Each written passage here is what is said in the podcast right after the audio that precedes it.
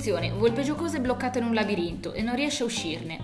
È questo il tema di Quarridor, pubblicato in Italia da Olifante. Siamo di fronte ad un gioco per due o quattro giocatori, sebbene pensiamo sia giocato per lo più in due. Una partita dura circa un quarto d'ora e coinvolge giocatori dagli 8 anni.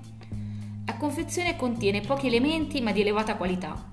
Sicuramente colpisce all'occhio il massiccio tavoliere, che nulla di invidiare una vera e propria scacchiera. Ci sono poi 4 pedine e 20 barriere. Tutto questo materiale è in legno. Il tavoliere è composto da una griglia di caselle 9x9. Queste caselle sono in rilievo, così da avere delle scanalature tra una casella e l'altra, dove incastrerete le barriere. Ogni barriera infatti è larga quanto due caselle. Vi daremo l'idea di una partita parlandovi di una partita a due giocatori. Scegliete quindi una pedina e posizionatela al centro della fila di caselle a voi più vicina. Il vostro scopo è fare meta, ovvero raggiungere l'estremità opposta del tavoliere. Ad ogni turno potete muovere di una casella in orizzontale o verticale. Se volete però potete posizionare una barriera delle 10 davanti a voi, nei loro alloggi, per ostacolare il percorso dell'avversario.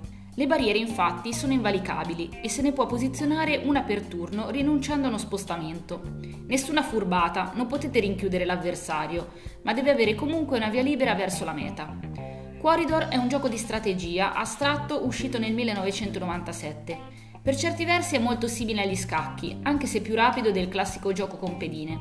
Diciamo più vicino alla dama, ma anche più breve. Dal momento che il setup non ha elementi casuali, come negli scacchi, si può stabilire una serie di aperture o cose di questo genere.